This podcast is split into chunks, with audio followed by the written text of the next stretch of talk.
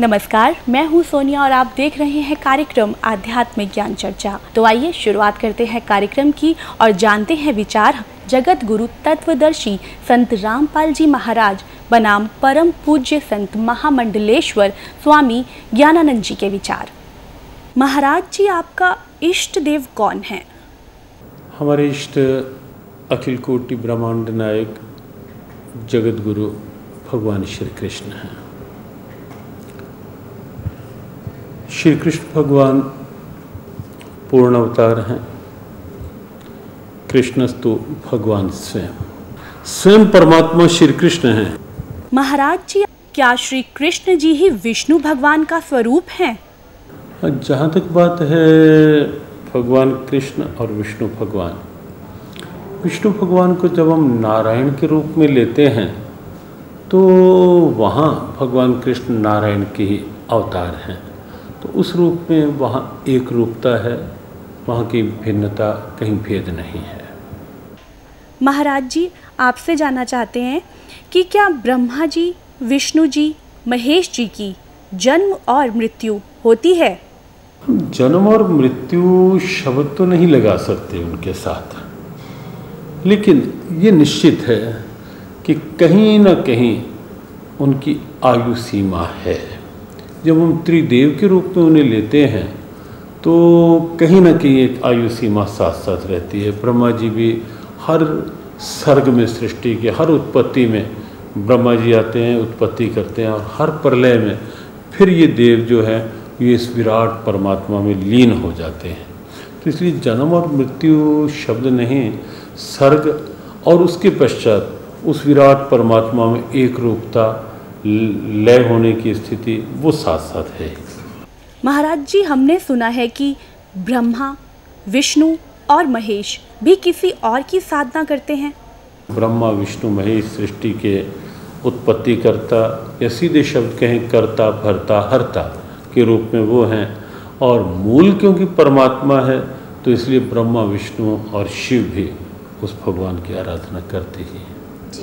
महाराज जी आपसे यहाँ ये भी जानना चाहेंगे कि गीता जी का अध्याय सात, श्लोक अट्ठारह में गीता बोलने वाला भगवान अपनी साधना को अनुत्तम क्यों कह रहा है? गीता के सातवें अध्याय का अठारहवा श्लोक जो है, उसकी आप गहराई में देखेंगे तो एक बड़ी प्रेरणा है। भगवान अठारहवें श्लोक में कहते हैं, उदारा सर्वे वेते। ज्ञानी त्वात्मतम आस्थिता युक्तात्मा मामे वनुत्तमाम गतिम। तो यहाँ जो श्लोक है, भगवान कहते हैं, सभी भक्त मेरे उदार हैं, सभी भक्त अच्छे हैं। ज्ञानी भले ही एक रूप होने के कारण मेरी आत्मा है, मेरे से एक रूप है। लेकिन आगे जो कहा, आस्थिता साही युक्तात्मा मामे अनुत्तमाम गतिम। यहाँ जो अनुत्तमाम गतिम है क्योंकि ज्ञानी परमात्मा से एक रूप हो जाता है, जो तू है सो मैं हूँ। भगवान कहते हैं, वो उस गति को पा लेता है उस स्थिति को पा लेता है, जिसके समान और जिससे श्रेष्ठ और कोई दूसरी गति नहीं होती।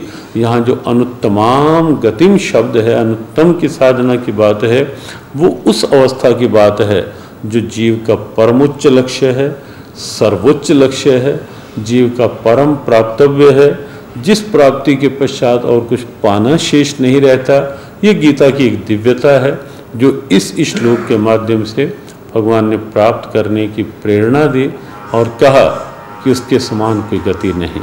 एक प्रश्न आपसे ज़रूर करना चाहेंगे महाराज जी। गीता जी के अठारवे अध्याय के बासठवें श्लोक में गीता बोलने वाला भगवान अर्जुन को पूर्ण मोक्ष प्राप्ति के लिए अपने से किस अन्य भगवान की शरण में जाने को कह रहा है? वह परमेश्वर कौन है? श्रीमद् भगवद गीता को लेकर एक बड़ा रहस्यपूर्ण प्रश्न है। और ये श्लोक अपने आप में बहुत महत्वपूर्ण है गीता का। तमेव शरणम गच्छ, सर्वभावेन भारत, तत्प्रसादात प्राम शांति में स्थानम प्राप्त शाश्वतम। जिस अठारहवें अध्याय के बासठवें श्लोक की चर्चा आपने की वो चर्चा इसी श्लोक को लेकर, तम, उस परमात्मा की शरण में तू जा। वहाँ से तुझे परम शांति और मोक्ष मिलेगा, उसकी कृपा से। वस्तुतः, कोई और परमात्मा नहीं है। हमने पूर्व में भी एक प्रश्न के उत्तर में कहा कि कृष्णस्तु भगवान स्वयं, कृष्ण अपने आप में पूर्ण परमात्मा है, पूर्ण ब्रह्म है। तो ये थे स्वामी ज्ञानानंद जी के विचार।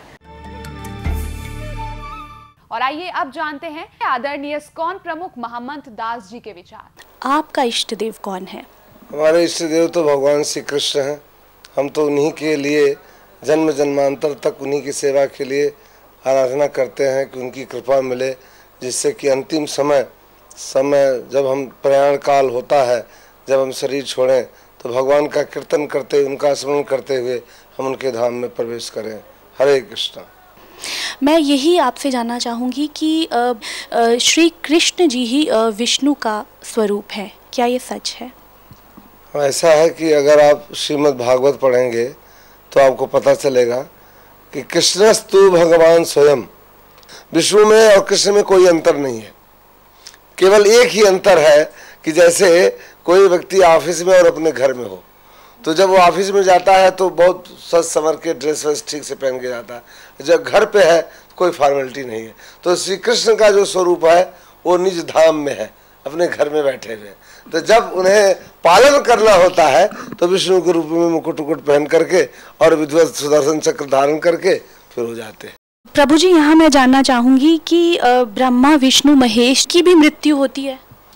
वो एक विशिष्ट मूर्ति है।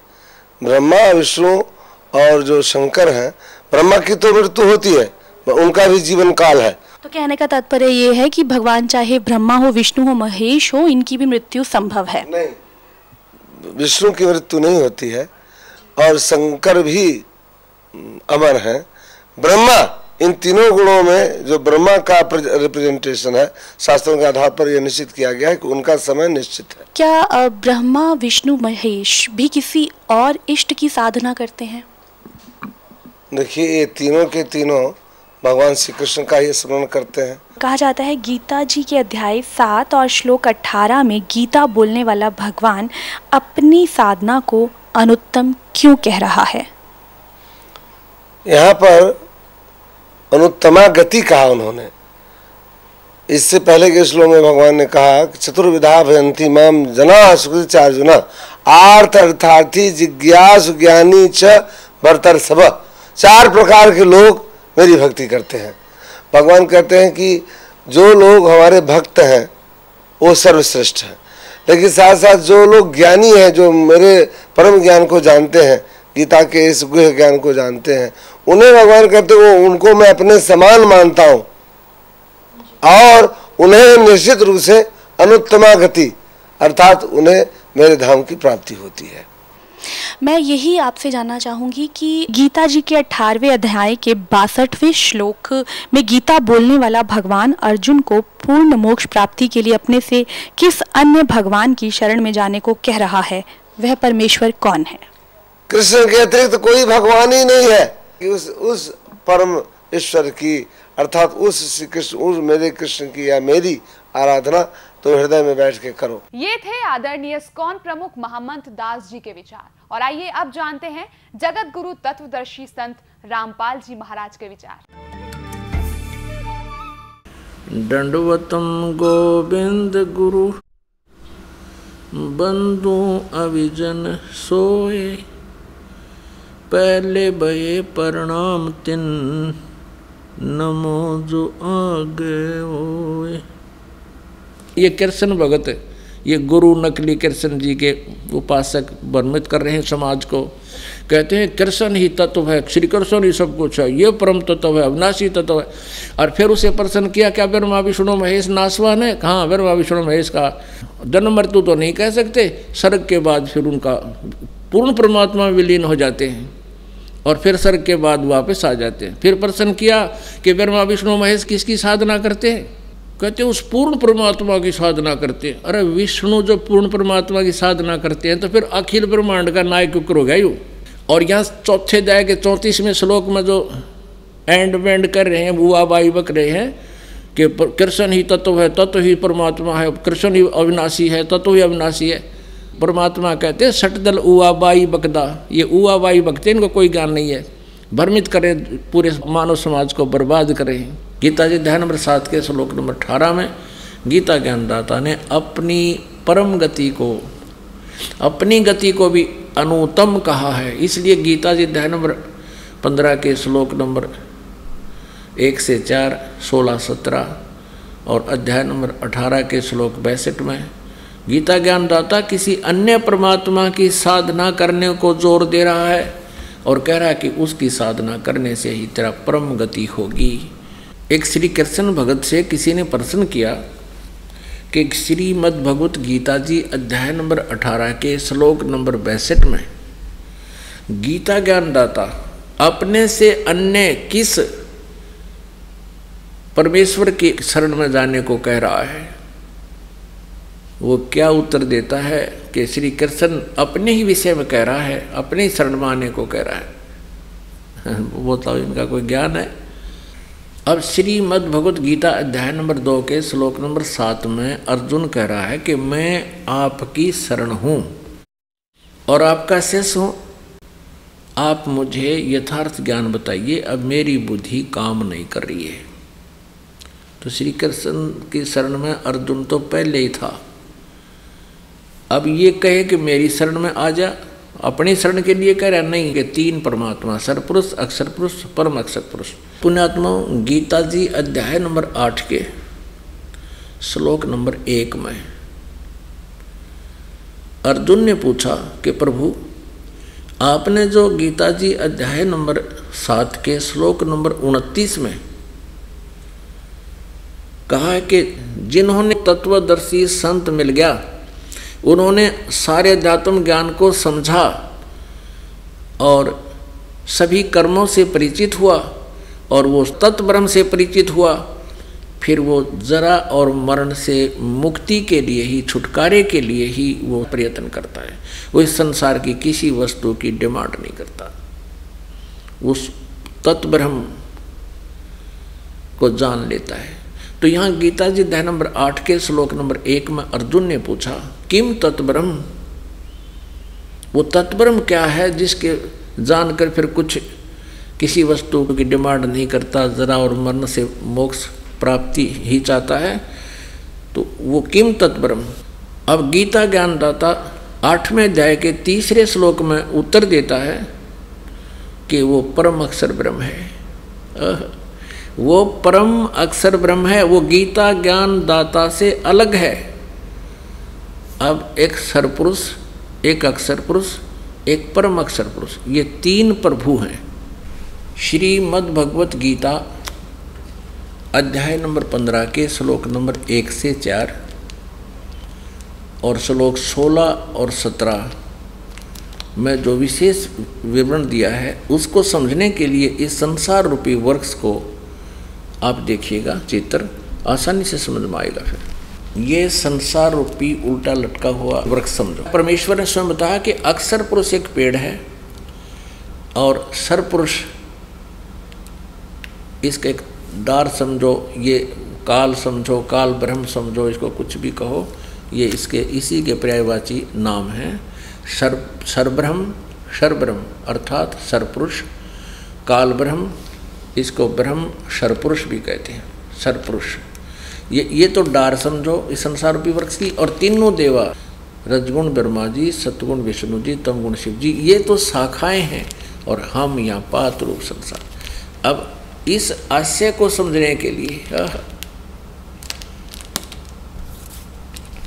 अब ये गुप्त कौन है, ये जड़ कौन है, ये परम अक्षर ब्रह्म है। परम अक्षर पुरुष कहो, परम अक्षर ब्रह्म कहो या पूर्ण ब्रह्म या परमेश्वर कहो परम अक्षर ब्रह्म को ये गीता जी अध्याय नंबर पंद्रह के श्लोक नंबर सोलह और सत्रह में ये कंसेप्ट बिल्कुल क्लियर है। तीन भगवान हैं। एक तो परम अक्षर ब्रह्म, यानी परम अक्षर पुरुष कहो परम अक्षर ब्रह्म कहो। ये तो जड़ है पूरे संसार रूपी वृक्ष की, यहीं से सबको उत्पत्ति होती है और यहीं से सबको आहार मिलता है, सबका धारण पोषण यही करता है। फिर तना जो ज़मीन से बाहर दिखता है, उसको अक्षर पुरुष पर ब्रह्म भी कहते हैं अक्षर पुरुष भी कहते हैं। और उसके फिर एक डार है, वो सरपुरुष है, ये ब्रह्म है, जो गीता बोल रहा है। और तीनों देवा, रजगुण, ब्रह्मा सतगुण विष्णु, उत्तम गुण, शिव जी, ये शाखा हैं और हम पात रूप संसार। अब रजगुण, ब्रह्मा है सतगुण विष्णु तमगुण शिव जी, ये भी कंसेप्ट यहाँ क्लियर होना चाहिए, तब जा करके हमारे ये हृदय में समावगा ये ज्ञान तत्व ज्ञान क्योंकि आज तक हमने लोकवेद सुना है दंत कथा सुनी है, गीता जी का अनुवाद भी हमने गलत पढ़ा है। ये देखिएगा मारकंडे पुराण, सचित्र मोटा टाइप केवल हिंदी। गीता प्रेस गोरखपुर से प्रकाशित है। और इसके, ये प्रकाशक मुद्रक गीता प्रेस गोरखपुर इसके 123 पृष्ठ पर आप देखिएगा। इस तरह स्वयंभू परमात्मा की तीन अवस्थाएँ होती हैं। रजोगुण प्रधान ब्रह्मा, तमोगुण प्रधान रुद्र और सतोगुण प्रधान विश्वपालक विष्णु जी हैं। ये ही तीन देवता हैं और ये ही तीन गुण हैं। स्पष्ट हो गया। और देखिएगा श्रीमद देवी भागवत हिंदी टीका से भाग एक। श्री अथ देवी भागवतम सभाष्टिकम समात्यम खेमरा श्री कृष्ण दास प्रकाशन बम्बई चार। ये देखिएगा। अथ श्रीमद देवी भागवते भाषा टीका युक्ते तृतीय सकंद प्रारंभते। ये ग्यारह पृष्ठ पे और यहाँ देखिएगा, अध्याय पाँच, तीसरा सकंद, इसका आठवां श्लोक। हे माता, शंकर भगवान बोल रहे हैं, शिव जी, हे माता, यदि हमारे ऊपर सदा आप दया युक्त हो तो हमको तमोगुण में किस प्रकार प्रधान किया है? ब्रह्मा रजोगुण और हरि सतोगुण युक्त क्यों किए? फिर देखिएगा। अब हम संस्कृत पढ़ेंगे। ये सातवां समाप्त हुआ, आठवां श्लोक। यदि दया धर्मना न सदा पी के कथम अहम विहित है, शंकर भगवान कह रहे हैं, किस प्रकार मैं बना दिया? तमोगुण है तमोगुण है। कमल जय, कमल से उत्पन्न होने वाले ब्रह्मा को आपने रजोगुण संभव, क्यों रजोगुण उत्पन्न कर दिया? सुवित किमो सतोगुण हरि, और किस प्रकार आपने विष्णु जी को सतोगुण बना दिया। इति सिद्धम रजगुण ब्रह्मा सतगुण विष्णु, तमगुण शिव जी और मार्कंडे पुराण में आपने कलियर सुन लिया कि यही तीन देवता हैं, आप स्वयं पढ़ा, और यही तीन गुण हैं। रजगुण, ब्रह्मा, सदगुण, विष्णु तम गुण शिव जी। अब श्रीमद भगवत गीता जी अध्याय नंबर पंद्रह के श्लोक नंबर एक से लेकर चार को समझना अति आसान हो जाएगा। ये देखिएगा। श्रीमद देवी भागवत। जयदयाल गोविंद का इसके अनुवादक हैं, गीता प्रेस गोरखपुर से प्रकाशित है। अध्याय नंबर पंद्रह, पंथ दस अध्याय। और मंत्र नंबर, श्लोक नंबर एक में, आदि पुरुष परमेश्वर मूल वाले ऊर्धव मूलम अध शाखम अश्वथम प्राहु अव्यम। छंदासी यस्य प्रणानी, ये तम वेद स वेदवित ऊपर को जड़ वाला, अध शाखम नीचे को शाखा वाला, ये संसार रूपी ये अविनाशी पीपल का वृक्ष है। और छंदासी यस्य प्रणानी, इसके पत्ते जैसे ऊपर को जड़, शाखा और पत्ते आदि जो छंद हैं, भाग हैं, विभाग हैं। ये तम वेद जो इसको जानता है स वेदवित वो तत्वदर्शी संत है। ये देखिए। आदि पुरुष परमेश्वर मूल वाले अध्य शाखम इन्होंने यहाँ गलत किया है। ब्रह्मा रूप शाखा, मुख्य शाखा वाले, ये गलत किया है। ये अध्याय माने नीचे होना चाहिए। देखो यहाँ इन्होंने इसी के पंद्रहवें अध्याय के दूसरे श्लोक में अध्याय माने नीचे किया है। अध्याय माने नीचे अध्याय माने नीचे। तो यहाँ भी अध्याय माने अध्याय शाखम प्रथम मंत्र में। अध्याय माने नीचे को शाखा वाला। आदि पुरुष परमेश्वर मूल वाले अध्याय माने नीचे को शाखा वाला ये संसार रूपी पीपल के वृक्ष को अविनाशी कहते हैं, वेद जिसके पत्ते कहे गए हैं। उस संसार रूप संसार रूप वृक्ष को जो पुरुष, जो साथ जो व्यक्ति मूल सहित तत्व से जानता है, जड़ते लेकर पत्तों तक बता देगा, स वेदवित वह वेद के तात्पर्य को जानने वाला है, वो तत्वदर्शी संत है। अब यहाँ दूसरे में कहा है उस संसार वृक्ष की तीनों गुण रूप रजगुण, ब्रह्मा, सदगुण, विष्णु, तमगुण शिव जी रूपी तीनों शाखाएँ हैं। विश्व, विषय पर वाला शाखा, विषय विकारों वाली ये तीनों शाखाएँ हैं। नीचे और ऊपर फैली हुई हैं। सर्वत्र नहीं, ये गलत लिखा है। ऊर्धव माने ऊपर फैली। मनुष्य लोक में कर्मों अनुसार बांधने वाली भी ये तीनों ब्रह्मा, विष्णु, महेश कर्म अनुसार सबको यहाँ बांधे रहते हैं, अपने कर्म अनुसार उनको ये सब देते रहते हैं। नीचे और ऊपर व्याप्त हैं। नीचे और ऊपर सभी लोकों में नहीं, ऊपर ऊपर स्वर्गलोक में, नीचे पाताल में और पृथ्वी, तीन लोकों में ये व्याप्त है। अब तीसरे में क्या कहा है कि इस संसार वृक्ष का स्वरूप जैसा कहा है, वैसा यहाँ विचार काल में नहीं है नहीं पाया जाता। यहाँ विचार काल माने कि तेरे मेरे इस गीता जी के डिस्कशन में मैं नहीं बता पाऊँगा। यहाँ नहीं, मैं नहीं बता सकता संसार रूप इस संसार रूपी वृक्ष के सभी विभागों को नहीं बता सकता। इसलिए गीता जी अध्याय नंबर चार के श्लोक नंबर चौंतीस में कहा कि वो तत्वदर्शी संत बताएगा, न इसका आदि है और न इसका अंत है और न इसकी अच्छी प्रकार स्थिति है। इसलिए इस सो विरुद्ध मूलम अति दृढ़ मूल वाले ये गलत लिखा है। यानी मूल, यानी पूर्ण परमात्मा और उसका लोक तो अविनाशी लोक है, वह कभी नष्ट नहीं होता। इसलिए अति अति दृढ़ मूल वाले इस संसार रूपी पीपल के वृक्ष को असंख्य शस्त्रेण इन्होंने वैराग रूप शस्त्र द्वारा काट कर नहीं, तत्व ज्ञान रूपी शस्त्र द्वारा काट कर यानी उसको समझ कर, जब तत्वदर्शी संत मिल जाए, उसके बाद इसको समझ कर। अब चौथा श्लोक पंद्रह में जाएगा उसके पश्चात उस परम पद रूप परमेश्वर को भली भांति खोजना चाहिए, जिसमें गए हुए पुरुष फिर लौटकर संसार में नहीं आते, और जिस संस, परमेश्वर से इस पुरातन संसार वर्ष की प्रवृत्ति विस्तार को प्राप्त हुई है, और उसी आदि पुरुष नारायण के मैं शरण हूँ इस प्रकार दृढ़ निश्चय करके उस परमेश्वर का मनन और निधि ध्यासन करना चाहिए। अपने आत्माओं, ये स्पष्ट हो गया कि गीता ज्ञान दाता को भी पूर्ण ज्ञान नहीं है, इसने स्पष्ट करके छोड़ दिया कि ऊपर को जड़वाला, नीचे को तीनों गुण रूपी शाखा वाला। और गीता जी अध्याय नंबर चार के श्लोक नंबर चौंतीस में बताया कि उस तत्व ज्ञान को तत्वदर्शी संत बताएगा।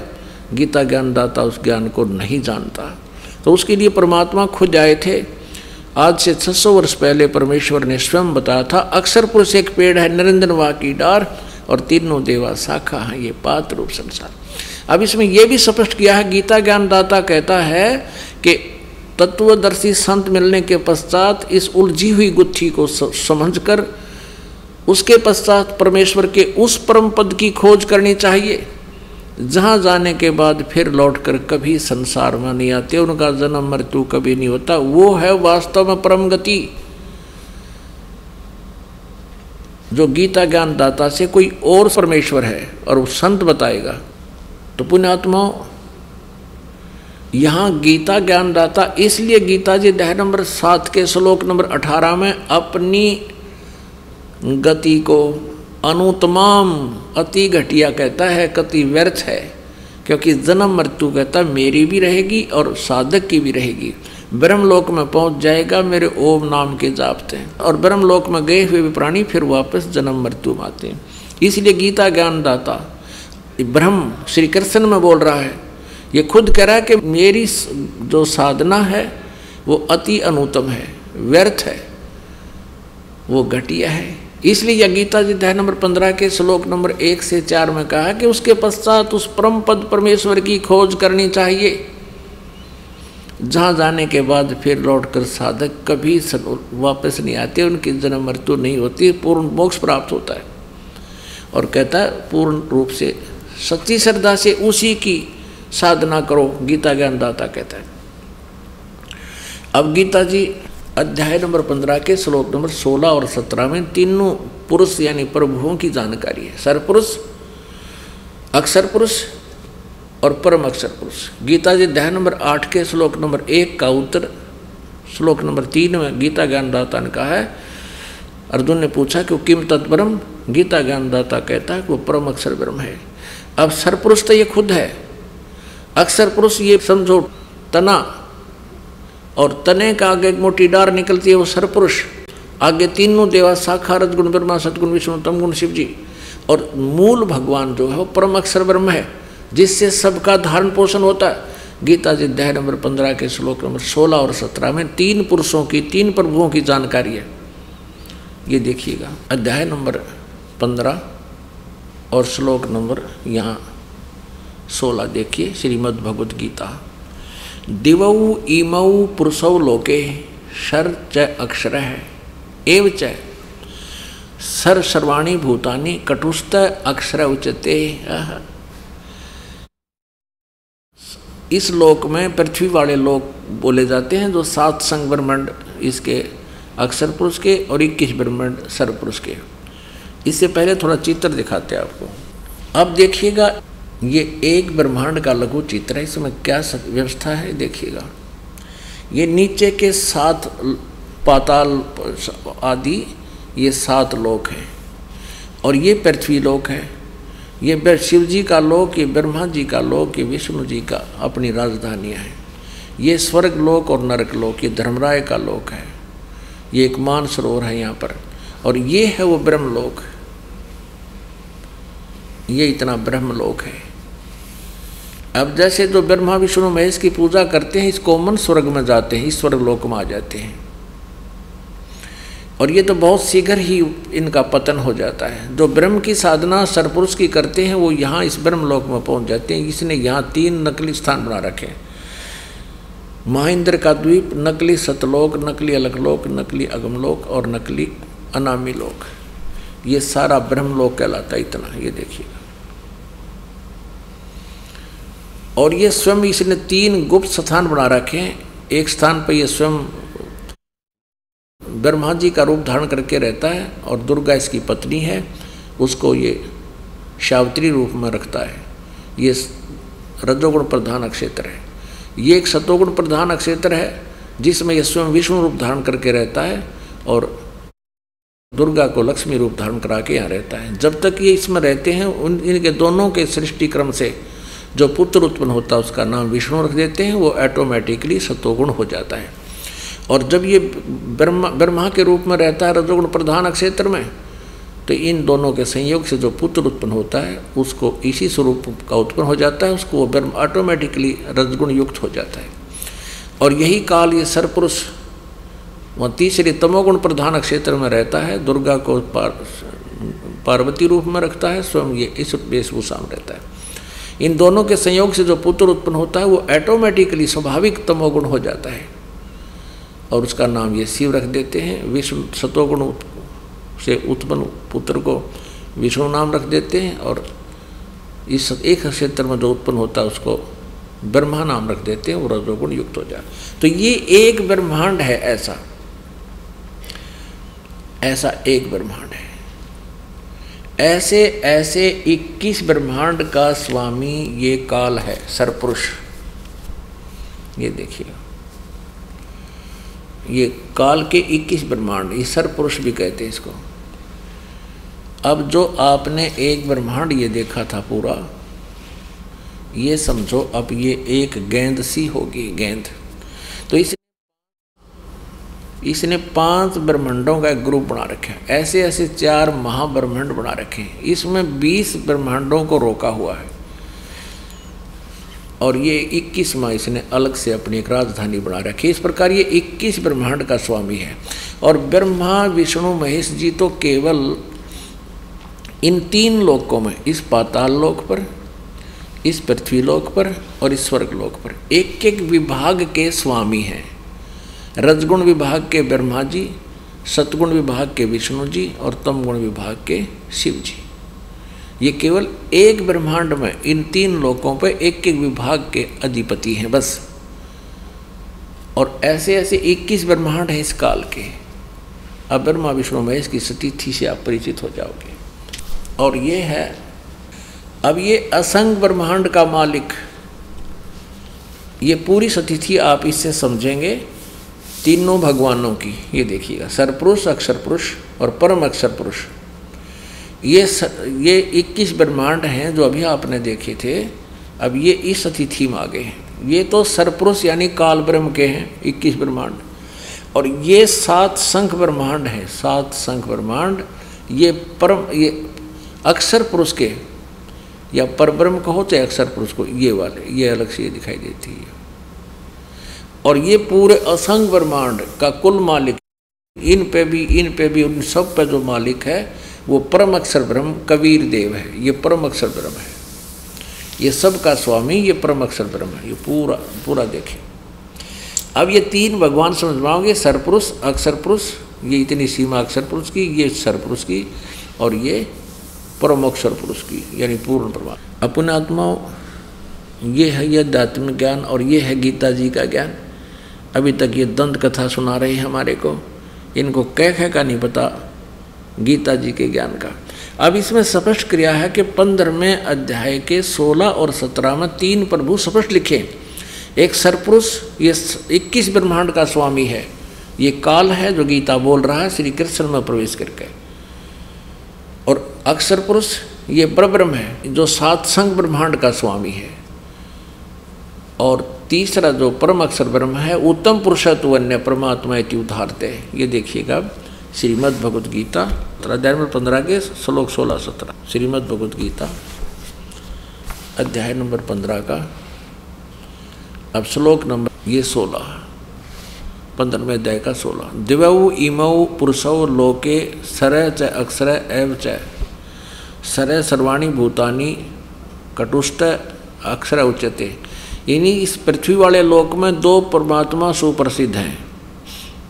एक सरपुरुष और एक अक्षर पुरुष अक्षर पुरुष तो तना है सरपुरुष ये संसार रूपी वृक्ष की एक मोटी डार है दिवऊ इमऊ पुरुषो, लोके, सरज, अक्षर। इन दोनों सर और अक्षर पुरुष के जो लोक हैं, ये दो भगवान हैं इस लोक में। और इन, इनके और इनके जितने इनके अंतर्गत प्राणी हैं, उनके स्थूल शरीर तो नासवान है, सब प्राणी नासवान है जीव आत्मा आत्मा सबकी अमर है। यहाँ देखिएगा। अब देखिएगा अध्याय नंबर पंद्रह का, हम सोलवा श्लोक इन्हीं के अनुवाद सुनाते हैं। इस संसार में नासवान और अविनाशी भी ये दो प्रकार के पुरुष हैं, प्रभु हैं। दो प्रकार स्वामी हैं। संपूर्ण प्राणियों के शरीर तो नासवान है और जीवात्मा अविनाशी कहा जाता है। अभी सत्रहवें में कहा है, उत्तम पुरुष है तो अन्य। है उत्तम पुरुषत्व अन्य परमात्मा इति उदाहरत ये लोग तरम आविश्य विभर्ति अवैश्वर है। उत्तम पुरुष यानी श्रेष्ठ परमात्मा, सही, वास्तविक भगवान तो इन दोनों से, इस सरपुरुष और अक्षर पुरुष से भी कोई अन्य है, और है। पंद्रहवें का सत्रहवा स्पष्ट कर रहा है। और उसको भगवान कहते हैं, वो परमात्मा कहलाता है। ये लोग त्रयमावश्य वृत्ति, जो तीनों लोग को प्रवेश करके सबका धारण तो पोषण करता है, वो अवय ईश्वर है, वो अविनाशी परमात्मा है। अब पुण्यात्माओं ये स्पष्ट हो गया कि गीता ज्ञान दाता से अन्य और सुप्रीम पावर है। वो परम अक्षर ब्रह्म जो है, वो तीनों लोकों में प्रवेश करके सबका धारण पोषण करता है। वो मूल यानी जड़ उल्टा लटके हुए संसार रूपी वृक्ष के जो ऊपर जड़ हैं, वो जड़ मूल रूपी परमात्मा है और वही पूजा के योग्य है। उसी की पूजा करनी चाहिए। अब फिर देखिएगा एक चित्र को। आसानी से समझ में आएगा। ये पूरा संसार रूपी वृक्ष देखो। ऊपर को ऊर्ध्व मूलम अध शाखम। ऊपर को जड़ मूल परमात्मा रूपी जड़ वाला और नीचे को तीनों गुण रूपी शाखा वाला। गीता ज्ञानदाता ने केवल इतना ही बताया, ऊपर को तो जड़ है, वो समझो पूर्ण परमात्मा है, और नीचे तीन गुण रूपी शाखा है। बाकी के बारे में बताया कि इस पूर्ण रूप से जानकारी मैं नहीं जानता, तत्वदर्शी संत बताएँगे। और गीता जी नंबर पंद्रह के श्लोक नंबर एक में कहा कि इस सारे विभागों को, इस पूरे संसार रूपी वृक्ष के सभी विभाग बता देगा, सवेदवित, वो तत्वदर्शी संत है। परमेश्वर कबीर जी स्वयं आकर के छह सौ वर्ष पहले हमें बता कर गए थे कबीर अक्सर पुरुष एक पेड़ है। निरंजन इस सर, सर पुरुष को काल निरंजन भी कहते हैं। यो काल निरंजन वाकी डार और तीनों देवा शाखा है पात्र संसार। इस परमेश्वर ने 600 वर्ष पहले ये ज्ञान हमें दे रखा था। जिस आधार से पवित्र गीता जी भी समझ में आ रही है और पवित्र गीता जी ने भी इसको सेकंड कर दिया, प्रमाणित कर दिया कि तीन परमात्मा सरपुरुष ये अक्षर पुरुष ये परम अक्षर पुरुष ये परम अक्षर पुरुष अपने आत्मा प्रसंग चल रहा है कि गीता ज्ञान दाता, ये ब्रह्म है। ये ब्रह्मा, विष्णु, महेश से अन्य है। गीता ज्ञान श्री कृष्ण नहीं दे रहे, श्री कृष्ण में प्रवेश करके ये ब्रह्म काल दे रहा है। और यही विष्णु रूप धारण कर लेता है, ये कभी शिव रूप धारण कर लेता है, कभी ब्रह्मा रूप धारण कर लेता है। और जनता भ्रम में पड़ जाते हैं, साधक के ये विष्णु सतोगुण, विष्णु भगवान ही पूर्ण परमात्मा है। लेकिन ये होता है काल। अब देखिए, विष्णु पुराण में एक और प्रमाण देते हैं। श्री विष्णु पुराण गीता प्रेस गोरखपुर से प्रकाशित। इसके प्रथम अंश अध्याय 22 और ये प्रश्न नंबर एक सौ दो, श्री विष्णु पुराण और अठावनवा श्लोक स्पष्ट कर रहा है। प्रथम अंश अध्याय बाईस और श्लोक अठावन। हे ब्रह्मन, ब्रह्मा, विष्णु और शिव, ब्रह्म की प्रधान शक्तियाँ हैं। ओह। उसे न्यून देवगण हैं। यानी ब्रह्म, ब्रह्मा, विष्णु, शिव से ब्रह्म अलग है, ये काल है, ब्रह्मा, विष्णु, महेश का पिता है। जैसे गीता जी अध्याय नंबर आठ के श्लोक नंबर तेरह में गीता ज्ञान दाता ये ब्रह्म श्री कृष्ण में प्रवेश करके बोल रहा है कि ओम इति एकाक्षरम ब्रह्म व्यवहारण माँ मनुसमरण यह प्रयाति तदन देहम सयाति परमाम गति मुझ ब्रह्म का एक ओम अक्षर है नथिंग एल्स यह एक ओम अक्षर है। और इसका उच्चारण करके सिमरण करता हुआ यह प्रयाति तदन देहम से याति परमाम गतिम मेरी, मेरे से यानी ब्रह्म से ओम नाम के जाप से मिलने वाली गति जो ब्रह्म लोक है, वो इससे प्राप्त होगी। आपको बता दिया, अध्याय नंबर आठ के गीता जी के मंत्र सोलह में स्पष्ट किया है कि ब्रह्म लोक पर्यंत भी प्राणी सभी जन्म मृत्यु में आते हैं, पुनरावृत्ति में। यानी इसलिए गीता जी अध्याय नंबर सात के श्लोक नंबर अठारह में गीता ज्ञानदाता ने अपनी परम गति को, अपनी गति को भी अनुतम कहा है। इसलिए गीता जी अध्याय नंबर पंद्रह के श्लोक नंबर एक से चार, सोलह, सत्रह और अध्याय नंबर अठारह के श्लोक बैसठ में गीता ज्ञानदाता किसी अन्य परमात्मा की साधना करने को ज़ोर दे रहा है। और कह रहा है कि उसकी साधना करने से ही तेरा परम गति होगी। पूर्ण मोक्ष होगा, फिर जन्म मृत्यु कभी नहीं होगी। अब गीता ज्ञानदाता आठवें अध्याय के प्रथम श्लोक में अर्जुन ने जो प्रश्न किया कि आप जी ने सातवें अध्याय के गीता जी के उनतीस मंत्र में श्लोक में कहा है कि उस तत्परम को जानकर, सारे दात्म को जानकर और पूरे उस कर्म से परिचित होकर प्राणी केवल जरा और मरण से, बुढ़ापे और मृत्यु से छूटने का प्रयत्न करता है। तो आठवें अध्याय के प्रथम मंत्र में अर्जुन ने पूछा, किम तत्परम उसका उत्तर दिया तीसरे श्लोक में गीता ज्ञानदाता ने, कि वो परम अक्षर ब्रह्म है। वो जड़ रूपी भगवान है। उसी की पूजा करने से कभी जन्म मृत्यु नहीं होगा। अब गीता जी अध्याय नंबर आठ के श्लोक नंबर पाँच और सात में गीता ज्ञानदाता कहता है, अपनी साधना कि, मेरी साधना कर, मेरी भक्ति कर। मुझे ही प्राप्त होगा। तो युद्ध भी कर और मेरी शरण में रहना है तो मेरा ओम नाम है और मेरी भक्ति कर। फिर गीता जी अध्याय नंबर आठ के श्लोक नंबर आठ, नौ, दस में उस परम अक्षर ब्रह्म की साधना के विषय में बताया है कि उसकी साधना करनी है, वो परम अक्षर ब्रह्म है, दिव्य पुरुष है, उसकी साधना करने वाला प्राणी उस परमेश्वर के पास चला जाता है। और उसका क्या मंत्र है? गीता अध्याय नंबर सत्रह के श्लोक नंबर तेईस में कहा है, ओम तत्सत इति निर्देश है ब्रह्म ने त्रिविध समर्थ है। ब्रह्म ने माने सचिदानंद घन ब्रह्म का त्रिविद माने तीन प्रकार से सिमरण करने का। इस ओम तत् सत इस तीन मंत्र के जाप का निर्देश है। निर्देश माने नथिंग एल्स और कोई मंत्र नहीं है। अब यहाँ ओम तो ब्रह्म का सरपुरुष का मंत्र है तो अंडरस्टूड है, इसने क्लियर कर रखा है। और तत् ये अक्षर पुरुष का, और सत है ये परम अक्षर पुरुष का, परम अक्षर ब्रह्म का। तत् ये गुप्त है, सांकेतिक है, और सत भी सांकेतिक है। ओम डिक ओपन सार्वजनिक है। इसलिए गीता ज्ञानदाता ने ऑप्शन छोड़ रखा है चौथे अध्याय के चौंतीसवें श्लोक में।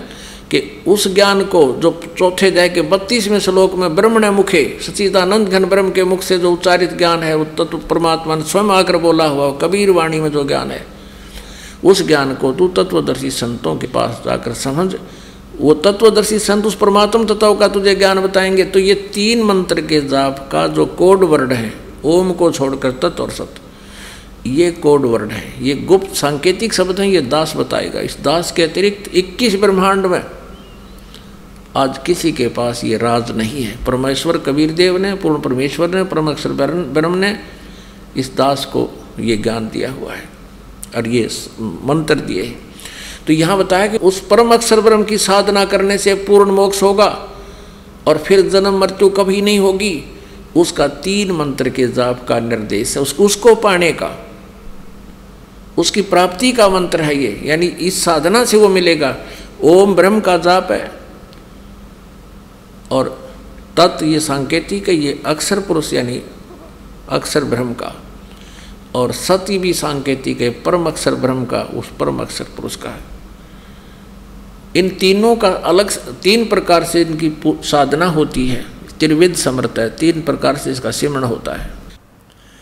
अब श्रीमद् भगवत गीता को हम समझेंगे। परमात्मा ने कहा, गुण तीनों की भक्ति में ये भूल पड़ो संसारे। कहे कबीर, निज नाम बिना कैसे उतरो पार? तीन देव की जो करते भक्ति, उनकी कदे न हो मुक्ति। इन तीनों देवों की, श्री ब्रह्मा, श्री विष्णु, श्री शिव जी की जो भक्ति करते हैं उनकी कभी मुक्ति नहीं हो सकती। ये स्वयं नासवान है, इनकी जन्म मृत्यु होती है। गीता प्रेस गोरखपुर से प्रकाशित है। संपादक हनुमान प्रसाद पोदार, चिमनलाल गोस्वामी। प्रकाशक एवं मुद्रक हैं गीता प्रेस गोरखपुर, गोविंद भवन कार्यालय, कोलकाता का संस्थान। 123 पृष्ठ पे। भगवान विष्णु अपनी माता दुर्गा की सतुति कर रहे हैं। तुम शुद्ध स्वरूपा हो। ये सारा संसार तुम इसे उद्भाषित हो रहा है। मैं ब्रह्मा और शंकर, हम सभी तुम्हारी कृपा से विद्यमान हैं। हमारा आविर्भाव माने जन्म और तिरोभाव माने मृत्यु हुआ करता है। हमारा तो जन्म और मृत्यु होता है। अब हम परमात्मा की इस वाणी को सिद्ध करते हैं। गुण तीनों की भक्ति में ये भरम पड़ो संसारे। कह कबीर, निज नाम बिना तुम कैसे उतरो पार? तीन देव की जो करते भक्ति, उनकी कदे ना हो मुक्ति। तीन देव रजगुण ब्रह्मा विष्णु उत्तम गुण शिव जी। अब पहले, अब हम श्रीमद् भगवत गीता को पढ़ते हैं। यह है श्रीमद् भगवत गीता। गीता प्रेस गोरखपुर से प्रकाशित है। इसके अध्याय नंबर सात में हम प्रवेश करते हैं। इस अध्याय नंबर सात में कमाल कर रखा गीता ज्ञान दाता काल में।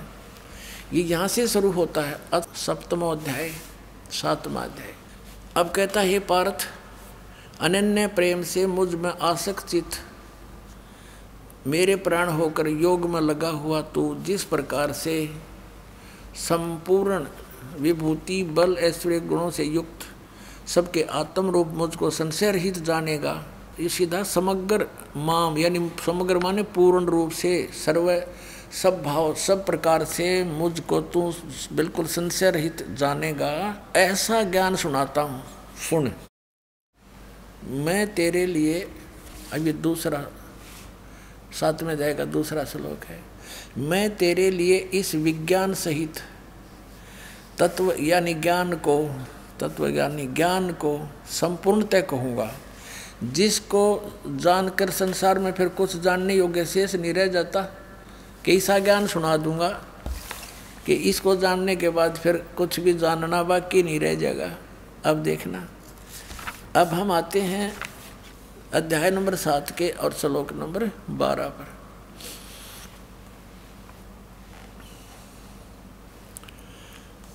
अब गीता ज्ञान कहता है, और भी जो सतगुण से उत्पन्न होने वाले भाव हैं और रजगुण से तथा तमगुण से होने वाले भाव हैं, उन सबको तो मुझसे ही होने वाले हैं, ऐसा जान।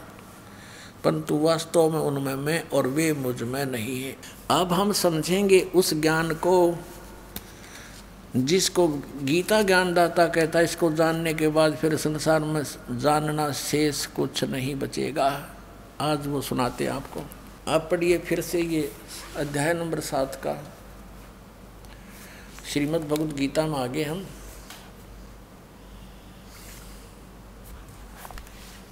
ये सात, अध्याय सात का और श्लोक हम फिर से वही बारह को शुरू करेंगे। अब ये आसानी से समझ में आएगा। अब बारहवा श्लोक है, और भी जो सत्वगुण से उत्पन्न होने वाले भाव हैं सत्गुण माने विष्णु से सतिथि और रजोगुण से तथा तमोगुण से, रजोगुण से उत्पत्ति, तमोगुण से संहार।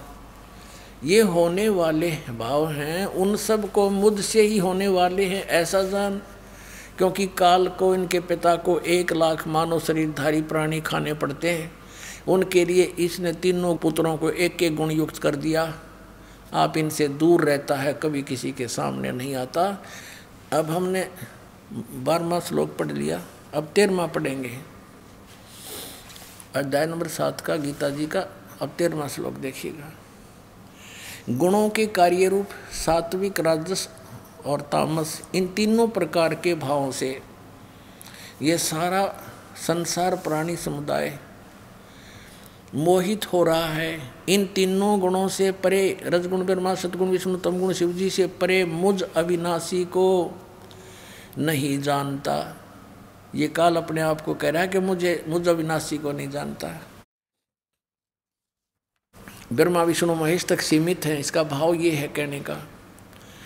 अब चौदहवें श्लोक में क्या कहा है कि क्योंकि यह अलौकिक, अर्थात अति अद्भुत, त्रिगुणमयी मेरी माया, बड़ी दुस्तर है। रजगुण ब्रह्मा, सदगुण विष्णु, तमगुण शिव जी के द्वारा बनाया गया ये इंद्रजाल कहते बड़ा खतरनाक है। और जो पुरुष मुझ को निरंतर भजते हैं, वो इस माया को उल्लंघन कर जाते हैं। यानी ब्रह्मा विष्णु महेश से अधिक लाभ प्राप्त होता है इस काल की पूजा करने वाले, ब्रह्म की साधना करने वालों को। ये कहता है कि जो इन तीनों गुणों की भक्ति छोड़कर रजगुण, ब्रह्मा सतगुण विष्णु, तमगुण, शिव जी की, वो मेरी भक्ति करते हैं तो इनसे ज़्यादा लाभ वो ब्रह्म लोक में चले जाते हैं। अब पंद्रहवें श्लोक में कमाल कर दिया। सातवें अध्याय के पंद्रहवें श्लोक को मैं कमाल कर दिया। माया के द्वारा। रजगुण ब्रह्मा सतगुण विष्णु, तमगुण शिव जी त्रिगुणमयी मेरी माया।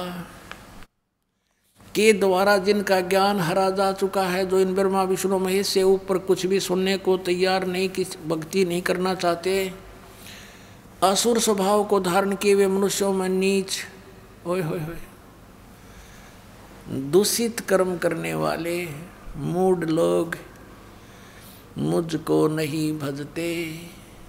अब इससे ये भी सिद्ध हो गया कि ये तीनों गुण, इनकी भी कोई पूजा करता है, इसलिए कहता है काल कि ये तीनों गुणों के द्वारा जिनकी बुद्धि खराब हो चुकी है, ज्ञान हरा जा चुका है, इनसे ऊपर किसी की बात सुनने को तैयार नहीं, मरने, मारने को तैयार हो जाते हैं। कहते हैं, राक्षस स्वभाव को धारण किए मनुष्यों में नीच, दूषित कर्म करने वाले मूर्ख हैं। ये ब्रह्म कहता है, मेरी साधना भी ना करते ये। पुणात्माओं परमात्मा ने 600 वर्ष पहले ये ज्ञान दिया था, जो उन अज्ञानियों ने परमात्मा के साथ बड़ा विरोध करवा दिया, हमें ही मिसगाइड करके अपने पिता का शत्रु बना दिया। अब इसमें स्पष्ट कर दिया है कि श्री ब्रह्मा रजगुण, श्री विष्णु सतगुण और श्री शिव तमगुण की पूजा करने वालों को चार उपमक दे दी। राक्षस स्वभाव को धारण किए हुए, मनुष्यों में नीच, दूषित कर्म करने वाले मूर्ख। अपने आत्माओं, हम अब जिन सदग्रंथों को श्रोधार्य मानते हैं, आज वही हमारी क्रियाओं को, जो उन नकलियों द्वारा हमारे अंदर फ़ीड कर दी गई थी, थोप दी गई थी, उनको बुरी बता रहे हैं। और यही परमात्मा स्वयं आकर बताया करते थे कि गुण तीनों की भक्ति में भूल पड़ो संसार, और कह कबीर निज नाम बिना तुम कैसे उतरो पार? तीन देव की जो करते भक्ति, उनकी कदे न हो मुक्ति।